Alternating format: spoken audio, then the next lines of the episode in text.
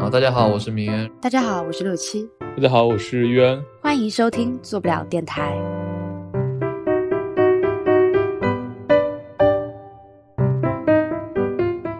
就这期也是想和两位聊一聊这个 AI，就因为最近 AI 也是特别火嘛，然后我们也是拖了很久来录这一次播客。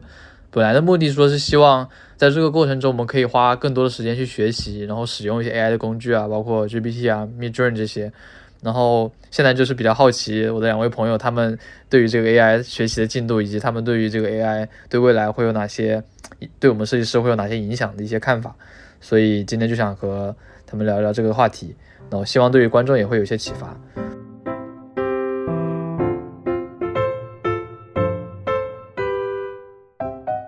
然后我觉得第一个问题的话，就是不知道你们俩怎么看这个 AI 这波浪潮啊？就对我来说，好像就是一个比较突如其来的一个热点，就好像之前虽然知道有人工智能这个赛道，但是好像没有特别关注这个领域，然后突然就是火起来了。你们当时是怎么样第一时间去接触到它的这个事情的？其实我印象当中，好像图像类的会比 ChatGPT 要早吧，就感觉大概去年。年年 ChatGPT 感觉是像是年底吧，十一月份、十二月份才出来的。但是图图像类、图像生成，然后那些呃，就是文字转图像，好像很早，去年已经开始投入生产应用了。但是再往前推，好像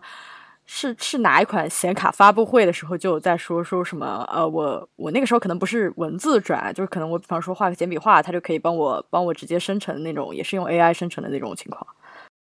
其实我感觉这个浪潮还就是蛮早的，我记得应该是得有五六年前之前，就是 Google 出 TraceFlow 的时候，它它也开始就是那种艺术风格呀，以图生图就开始搞那一块了。所以就是感觉这个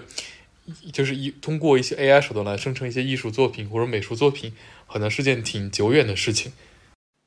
嗯，是的，是的，我感觉以前上学的时候，那个时候我们不不流行直接把它讲 AI 啊，因为感觉那个时候人工智能这个词还离大家非常遥远，我们可能会说机器学习。Machine learning，然后当时用的还是用 GAN 就是对抗式的那种，但是现在都用 diffusion 了嘛，对吧？就感觉就是这个话题和元宇宙 AR VR 那个话题，感觉像两根一直在一起前进，但是又互相缠绕的这种发展线，就此消彼长，有没有这样觉得？对，挺挺感感觉这两块就是隔段时间就会看到一些新闻，一方面是元宇宙，一方面是呃一些 AI 生成艺术作品，就感觉两条线好像没有什么。总是当成一些比较有趣的新闻来看，但跟我们的生活好像没有太大的交集性。对对对，所以我感觉也是这种可能先入为主的印象，或者是前些年给我们的这种科技界的这种观感，让我们觉得就是第一时间听到这些消息，这种这种工具的出现，第一反应就是哇，是真的吗？不会又是跟几年前一样的那种样子吧？所以就是也有种心态上有种好像哦，我没有去需要第一时间接触它的样子。呃，特别是工作里面，还是会更加去关注自己领域里面的一些内容。就可能去年年底开始，大家在开始分享一些 AIGC，就觉得自己好像做的业务啊什么的，跟 AIGC 那些 Midjourney 那些好像没有什么太大关系，所以就选择性的忽略掉了。然后，嗯，突然好奇啊，就是你们在这波浪潮来的时候，你们第一时间去使用的是哪一款跟 AIGC 相关的一个产品？哦，主要还是因为某一天突然闲了下来。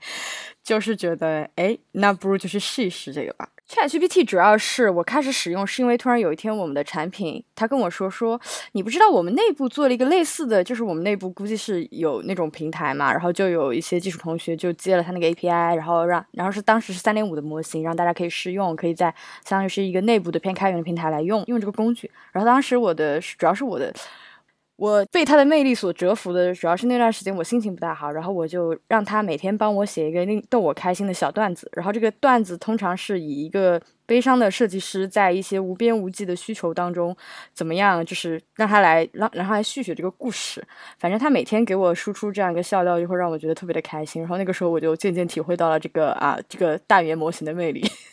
我是我是这样从这样接触开始。但是你想，这整个过程其实也不是一个主动的过程，其实算是一个被动的过程吧。就是别人跟我说，哦，现在你有个这样的工具了，哦，你也不需要有去注册的成本了，你就是相当于是拿来即用。那我就哎。说哎，我如果有时间，那我就试一试，是这个样子。就像我刚刚说的，可能一开始这个东西跟我们工作没什么太大的交集，那我可能也不会去主动关注它，可能是作为一个旁观者，像看热闹一样的看看说，哎，这个工具会怎么发展，一代、二代、三代迭代，直到有一天说你有这个机会去接触它，那可能就是这个这个事件就是这个接触点。我当时的节点应该是当时还是，呃，去年的时候火的那个还是叫 Novel AI 那个时候，还不是 Mid Journey 跟 Stable Diffusion 这一波嘛，然后当时是也是一个技术同学是。跟我合作的技术同学，他当时用 No AI 来画了一个我们这个项目的一个，呃，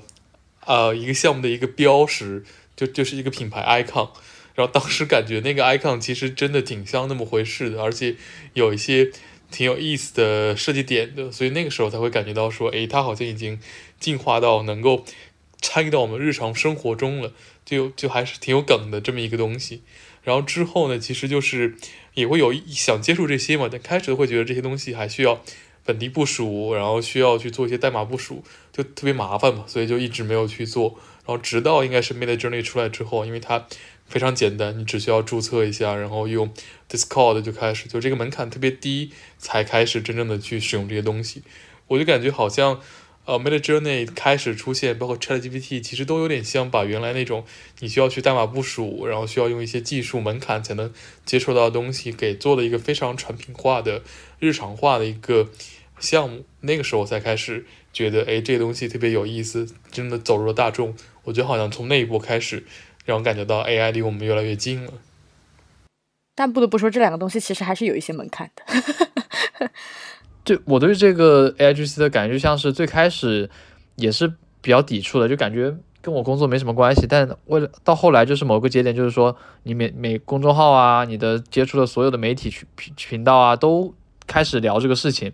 然后因为本科学的也是工业设计嘛，但那个时候虽然学的是这个工业设计，但是在练习手绘的时候，其实自己并没有画的很好。然后在后来呢，就看到有一些。即便是非设计背景的同学，他们也可以用这个软件去做一些比较炫酷的画，然后就想去试了一下，就在淘宝团了一个会员。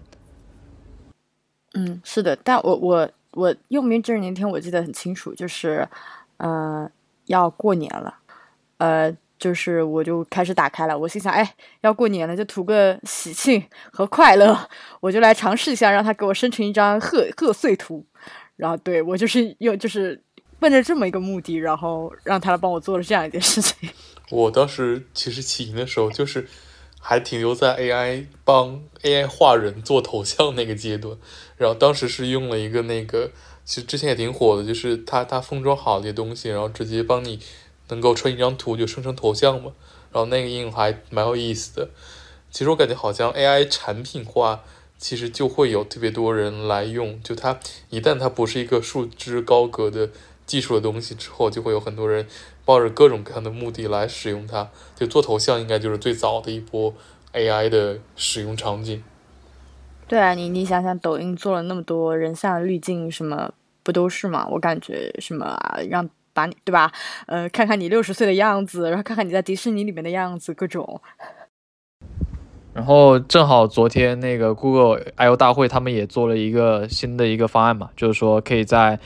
本地的一个 wallpaper 的一个 app 里面，就相当于可以自动去根据一些呃提示词，你可以去生成属于你的那个 wallpaper，也是他们最新做的一个 feature。对，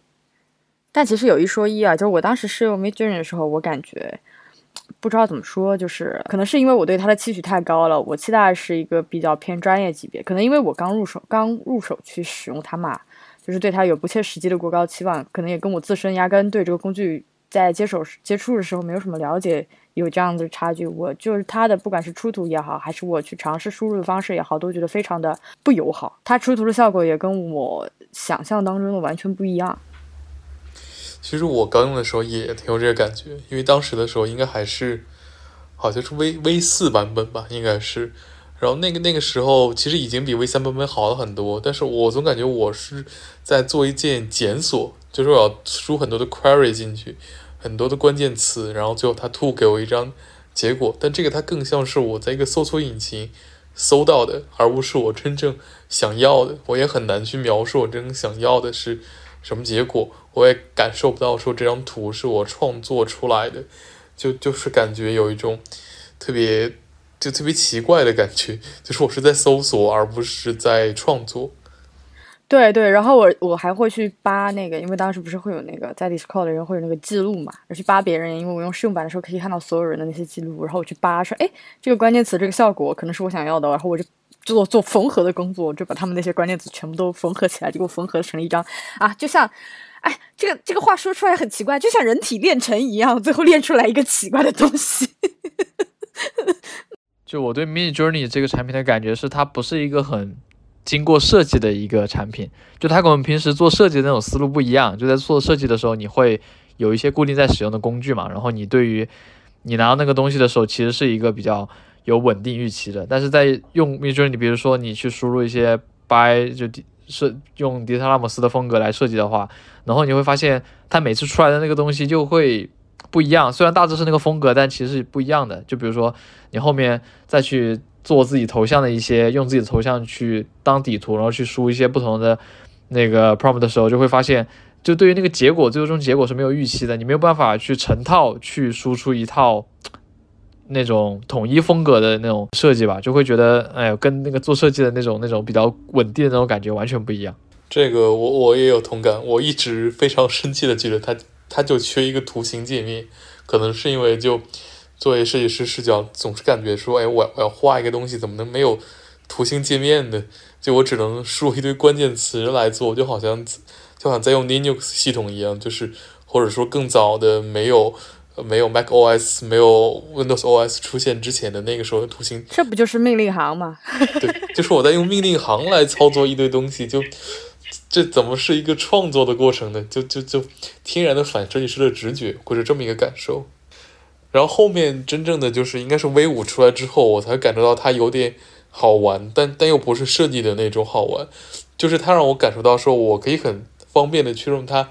编一些场景，或者说段子。就比如说我当时还专门发了个朋友圈嘛，就是就是去，就比如说你去创作说风暴兵，就星战的风暴兵在。某些场景它不可能出现的场景，比如说在古代的中国呀，或者说是在某些知名建筑里面呀，就这种让我感觉到有一种在编段子的快感。就就我还是通过我还是通过文字来创作，但只不过这个文字是具象化了，可以把我的一些创意给通过一些非常具象的方式呈现出来，它的完成度很有意思。但是但是我仍然不觉得它是一个在设计的过程，因为我。太难把控它的一些细节了，就是这种脱离的把控感，反而让我感觉到说它非常不让我感觉到他在做设计，或者说是在创作。哎，可是从你刚才的言语当中，你会让我觉得啊，可能我这样下个定义也不确定对不对，就是你觉得它是一个很消遣的工具，对你来说。你会觉得它很好玩儿，然后你会去享受这个探索和创作的过程。这个对你不觉得它是在创作，但你你在这个过程当中，你就是在在探索和创作，对不对？它不是像一个可以投对你来说，可能现阶段不是一个能够投入生产使用的工具。对，因为哦，我可可能继续讲刚才那个故事会比较有场景一点，就是我我我不是当时我发了一条创作的朋友圈嘛，然后被。被我的组长看到了，然后我们，因为我们那个，我们我们中心是有一个，大家每月要出一个人来做一张海报，就挂在大家工区旁边，这就是一个设计师的一个小的一个，呃，就小创意集散地的那种感觉吧。然后我的 leader 看到之后说，哎，正好，那你就用 AI 来做一张海报，到时候是我们组的本本月海报吧。然后其实这就相当于接到了一个比较具象的。需求嘛，就是我要我要去做真正的做一个设计，做一幅海报挂到我们，呃，挂到我们工区那边。但是这个过程其实就挺痛苦的，就有可能我想一个点子，就就其实很快，就可能我要做一个什么样的一个场景呀？但是我要花可能比这想这个点子十倍甚至二十倍的时间去调细节，因为就是有那么一些细节风格，让我感觉到说它在我这张整个设计中很瑕疵。很来占位置，比如说我当时想构想一个机器人，我就是想要它的正式的背影，然后它可能有一个仰头的姿势，但就是这么一个很简单的操作，其实在 AI 过程中我调了特别多次，因为它可能不是你给那么一两个词，它就能真正产出的，AI 有自己的想法，所以在这过程中，因为这种没有脱离把控感，或者感觉到说。呃，我如果真的能让它去投入生产，是一个特别困难、特别费劲的事情。但如果我只是想让它去做一个消遣，比如说我想去拿它发两张图，呃，发一个朋友圈，或者说呃发一条极客，就感觉这个过程很简单、很轻松。但如果真的去做一个有具体要求的设计，就特别的痛苦，就是这么一个体验。对，所以可能在，比方说在创意类工作的支持上，会好于我们这种有具体需求的。就感觉可能还是 Mid Journey 还是一个，它确实用途可能就是偏消遣，或者说偏偏一些低门槛类的。可能真的我们要真的做创作，还是需要更高高级点，像 Simple Diffusion 这种本地部署的工具啊之类的。这方面好像也不好说。就你看，其实不管。就在这这个软件出来之后，其实有很多非设计领域的那一些创作者嘛，就比如说一些 UP 主啊，或者说一些那个，嗯，就内容创作者，他们可能本身不需要有特别统一或者说成系统输出的一个设计，就他们可以通过面就比如说我现在做一个呃播客的主播，我可以我需要一个 logo，那我就可以快速通过这个去生成一个头图。呃，就可就可能很简单的一个一些 prompt，然后生成那个图就已经足够符合他们的需求了，所以还是蛮看对于设计的一些批量化输出和对于设计这个质量的一个要求，去决定说我是否要使用这样的一个工具。这点确实是的，感觉还是蛮看场景以及怎么去定义设计这件事情的。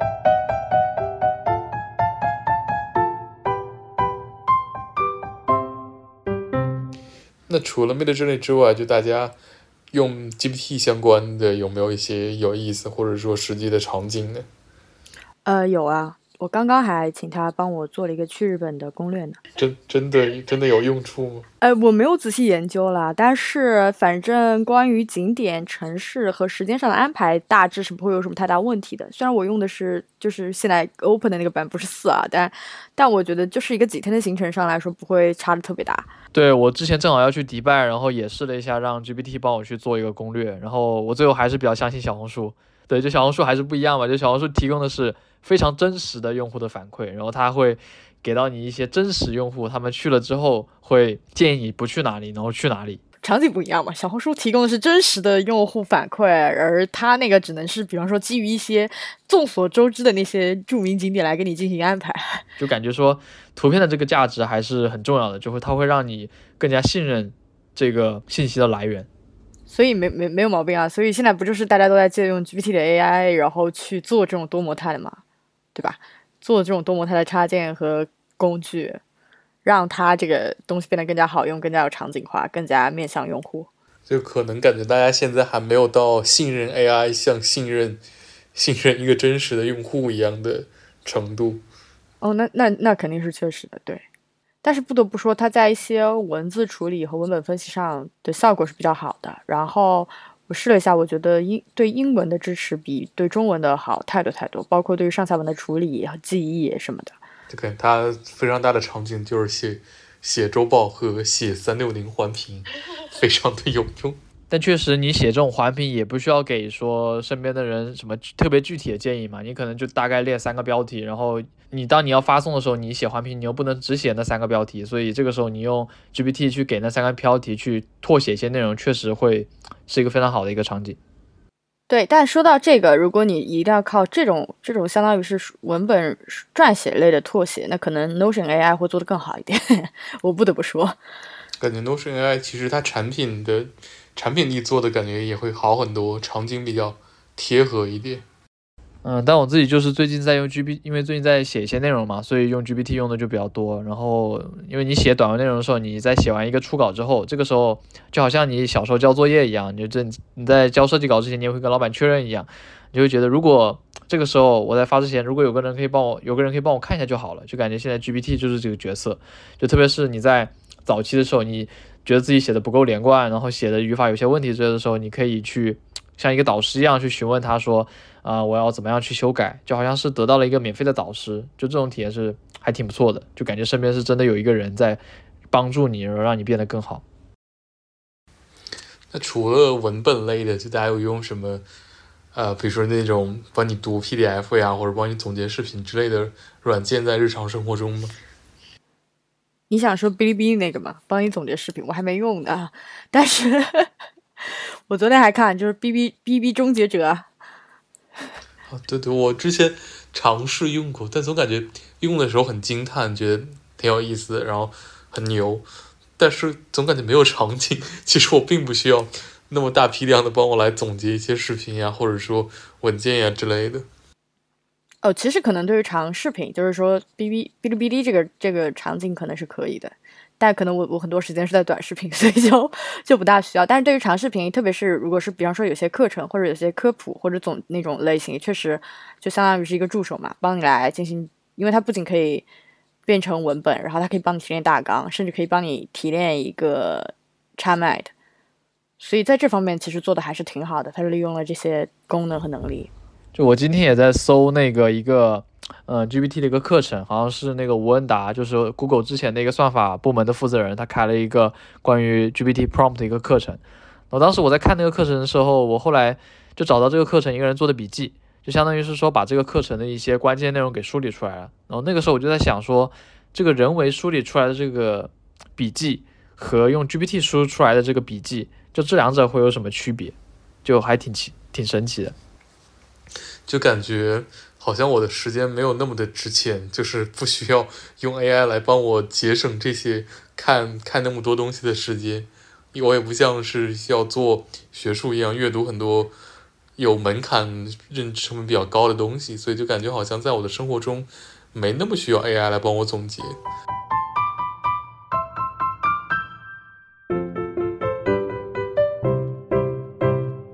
因为刚才不是问说 ChatGPT 就是才会还会怎么使用它嘛？我会用它聊天，like 真正的聊天，就像我一开始讲的那个 case，我会请他给我讲个笑话，或者请他帮我编造一个故事，但这其实就是相当于是开始聊天的第一步，就很扯。然后我昨天不是我又在群里说了，我说我用了一下那个黑派吧，然后它的那个就是它的交互引导和对话的感觉做得非常的好。就是完全就是令我这种令我这种就是喜欢用这种聊天工具来哦，不是喜欢用这种工具来尝试创造聊天场景的人，就是一方面就是你你你一定程度上它的交互的形式和它对话的那种言语，让你会对它产生一定的不能说完全人人和创造那种人和人对话的那种信任感，但是你会觉得它是一个比 ChatGPT 更加懂你的一个机器人。然后呢，他的对话交互做的也很细腻。然后他包括你跟他一来一回对话，他永远的对话结尾，他会以一个问题、一个话题来开启你的下一段对话。就是这是一个 make conversation 的过程，就是你们俩在就着一个话题一直一直持续的往下走。然后最绝的是，就是你已经跟他大概进行了几十个回合的来回对话之后，他才开始你。引导你说，哎，你现在可以注册一下我们这个，哎，这个工具啦。然后我们这个工具之后还会怎么呢？他会给你发短信哦。你想想这多可怕！我本来用这个工具就是为了去创造一个比较真实的聊天场景，可是他真的会跟你发短信，也真的是会像人一样给你发短信，蛮神奇的。感觉好像比起在效率方面，好像这种情感化陪伴，或者说是一些。就是出其不意的点，好像还挺有意思的。对，是真的很不错。然后我跟他聊了一下塞尔达嘛，就是就是，呃，他还知道塞尔达要出新作了，这种感觉就是跟我跟同事在聊塞尔达没有什么差别。然后我我我就想说，我就想说，就是那个那种聊天的形式，其但其实就是在这个部分当中，我是真真正正有感觉到，虽然 Chat GPT 本身那个工具被创造的时候设计在里面没有。发挥什么太大的用处？因为文本式的设计嘛，对吧？至少视觉设计部分。但是在这种被转译了的这种用户型产品当中，设计能够做到的部分，能够去弥补那些情感化不足的部分，确实是做到很细腻、很极致了。而且就是跟他对话的时候，我觉得就像当年我们在玩那个游戏那个生命线一样，Lifeline 嘛，就是他是会有有停顿，然后会怎么样给你回复，他会有输入，还会怎么样，有语气词各种，很不错。可惜啊，他的号码注册没有八六的，所以咱就啊，咱就接受不了这个信息了。就是我记得 GPT 刚出来的时候，就是有人去分析它的设计嘛，然后就会去聊到他说它的字其实是一个一个出来的，不是说像我们翻译啊，就之前使用的翻译这种，就是直接粘贴进去，它可能马上就出来结果。它好像模拟的是那种我作为一个人，我在打字的时候，是我边在打字边在思考的一个过程。其实感觉好像 AI 这波。就比起 AI 本身的能力，就好像有很多那种独立开发者呀，以及一些技技术创作者，他们的那些 点子，就感觉比 AI 更有意思一点。感觉 AI 好像涌现出了一大波这种可以用很简单的一些能力，然后来做特别 fancy 的东西的一个，有点像创意放大镜的感觉。AI 这一波，对，所以我觉得我那天听的那个。播客里面说的很对嘛，因为他就是说，比你的现在这个时代，其实就像当时那个什么，呃，创造了就是浏览器的那个时代。他说，其实创造浏览器的时代，并不是很多家浏览器互相。谈就是各各百家争，因为其实最后主流浏览器也就那么几个，但其实浏览器真正开创的时代是一个互联网的时代，是大家通过这个能够更加像通过这个桥梁能够更加的去接触互联网了。其实我觉得现在这个 AI 这些 AI 工具 A B C D，虽然现在可能是各家 AI 百花齐放，大家都在各自训练自己的模型嘛，但其实本质上做的就是相当于是为更多些之后的开发者和创造者去创建这样子的场景。我觉得现在这个时间段，所以问我们说说我们有没有很激动啊？去第一时间去试用这些？可能我觉得自己不配吧，我也不是那个样子的开发者什么的。但确实，现在这段时间确实是把机会留给他们，让他们人人都在人人都在用 AI API 做自己想要做的 magic。就现在确实能看到说朋友圈里面的一些设计师朋友们，就他们开始用这个 GPT 去写一些 Figma 插件啊、Chrome 插件啊。就好像很多之前不能做的事情，现在都能做了。就有点像我原来想要做一个工具，我需要想很复杂的逻辑，但现在我可能只需要切入一个点，然后 AI 就可以把我的这个点子给放大化，然后很好的落地，找到一个很好的场景。这点上 AI 还挺了不起的。感觉就像我刚刚说的那个发文字的一个体验一样，就大家在学习的过程中，可能之前都是一个人去学。就相当于你要主动去找资料，然后碰到问题你要去找一些和你一样在学习的人。但现在的话，相当于是说你你身时时刻刻你的身边都会有一个人在陪伴你，就是类似一个导师。然后他在大部分技术上好像也是不会出错的，所以任何时候你需要他的时候，他都会给到你一些反馈。所以这个不管是学习体验，还是说在过去创造一个产品的体验来说，我觉得都是比较革命性的。就还有一个比较经典，就是说，在对于程序员来说，他们之前不是要写很多这个文档嘛？就本质上它也是属于一个重复劳动嘛。但是现在如果有了像 Copilot 这样的一个东西，那其实它是会去提升这个职业一个整体工作体验的一个东西。说到这个，我想问问，就像我们刚才其实说了那么多，就说 AI 能够帮我们做这做那，那那你们觉得就是在新的即将到来的？这个 AI 能够帮大家做很多事的时代，我们可能更加需要培养的是哪方面的技能？我觉得最重要的就是学英语。Good point，走向世界。这个是真的大实话，因为这个产品就这个革命还是发生在海外嘛。你这样说的，我都没有文化自信和民族自信了。你。怎么了？文心一言不配吗？通义千问不配吗？我其实对这个点还挺兴奋的，就我觉得在我们的职业生涯里面，就一定会经历一次比较大的一个转变。就你是可能预想到了说交互岗，可能包括 UI 岗啊，它可能在后面就会有一些比较革命性的东西发生。就我觉得，反正人这一辈子肯定不会都。只做一个职业的，就我觉得人的一生可以体验不同的职业，我觉得我对这点其实还蛮期待的。就像是现在，即便是在最前研究算法工程的那些人，他们可能也研究这个领域很久了，但可能 GPT 出来之后，他们一夜之间就要去切换一下研究方向啊什么的。我就觉得这个这个时候，他其实大家好像感觉不就不用说，呃，就跟那个时候学 C 四 D 一样，好像什么都需要学，就感觉现在还是结合自己的工作本身，能够去优化自己在。工作里面的体验，就通过用这些工具的话，我觉得就是一个非常好的一个方式，就没有没有落下队伍。嗯，其实我感觉就归根到底，我们刚才也说，就 AI 像一个放大镜嘛，就是感觉好像要说需要什么能力，就是就还是我们现在那些比较宝贵的品质嘛，只不过就是在这个基础上，AI 能够把你这些品质给放大。当然，它也会替代一些，就是你为了实践这些品质的结果而所付出的那些努力，其实我们现在就越来越少了嘛。但是这些品质本身还是挺需要的。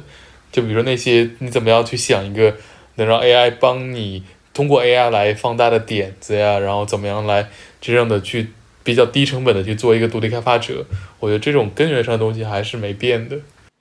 那话说回来，你们对于 AI 会有什么担忧吗？AI 其实我自己感觉，我感觉他可能对很多事情还挺有解构性的，就是因为我们现在其实还有一个就是专业人士掌握一些话语权嘛。比如说我们现在做设计，就是我们都知道很多很多非非设计师的人士其实审美不是那么的正的，就就比如说很多。老板或者说很多业务方，他们的审美没那么正，然后反而是你需要经历一些的设计教育，你需要真正的去实践你的设计，才会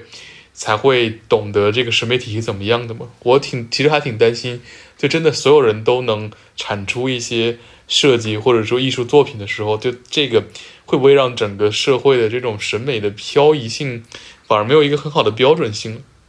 就大家反而不知道什么是好的，或者说。就反而会自自呈现出很多不同的好的标准，最后反而阻碍了整个审美的建构的发展。我还挺担心这一方面的。我感觉这个上升到哲学问题了，因为我感觉像后现代，不就是不倡导这种所谓统一的标准吗？这个这个是我觉得，我觉得还是还这个 AI 确实是一个挺解构性的东西，它可能会解构很多我们原来非常。非常深信不疑的东西，就确实挺符合现在后后现代整体的这个风潮和和思考方式的。对，但确实就是我我不谈就不谈审美，不谈这些，但确实是说有一些东西是需要标准的，就是可能不不局限于审美，可能是一些其他的方面是需要标准的，可能 AI 确实会模糊这个标准，或者换一种方式说，AI 有没有把一些不需要标准化的东西慢慢趋于标准了？就简单的说啊。一个公司可能一百来号人写的环评都是一个调调，那就是一些对，就是就是以前我们学社会语言学会有讲一些地缘性的东西，就是就是可能生活在同一个区域的人或者同一种信仰人，对于同一种身份认知认同会说同样的语言。哎，那换一种话说，我们对于 AI 有着这样子崇拜和依赖，同样也说着和输出的由 AI 润色过和收口过的语言。很有意思啊，就什么 AI 网络，叫什么互联网社会原学，这个还感觉其实还挺，因为现在感觉还挺难看出来 AI 的多样性这个问题的。就比如说老师问我说，说说 Notion AI 写出来的东西和 GPT 写出来的东西有什么不一样吗？好像挺难给一个标准。在你看来都是一样的，你给他的标准就是这是 AI 写的。就他们的只是在完成度或者说是。效率上有差别，但是你说有真正真正本质的东西吗？起码可能现在还看不太到，不知道这个事情是一件好事还是坏事。对，确实是，就是就像你说，让一些不该标准化的东西标准化，让一些该标准化的东西没有标准化。那我觉得总体上总体上还是乐观的，就感觉它能带给我们东西，应该会比它拿走或者说是破坏的东西还是要多很多的。我觉得总体上我还是挺乐观的。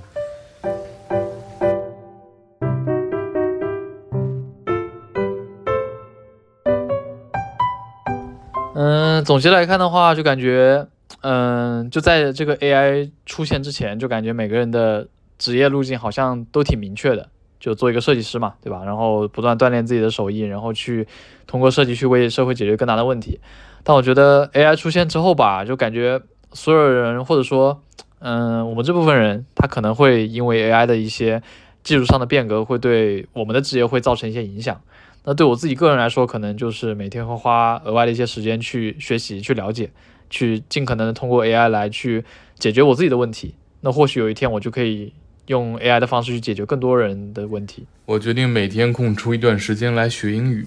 现在就是最好的时候，不用害怕，不用担心。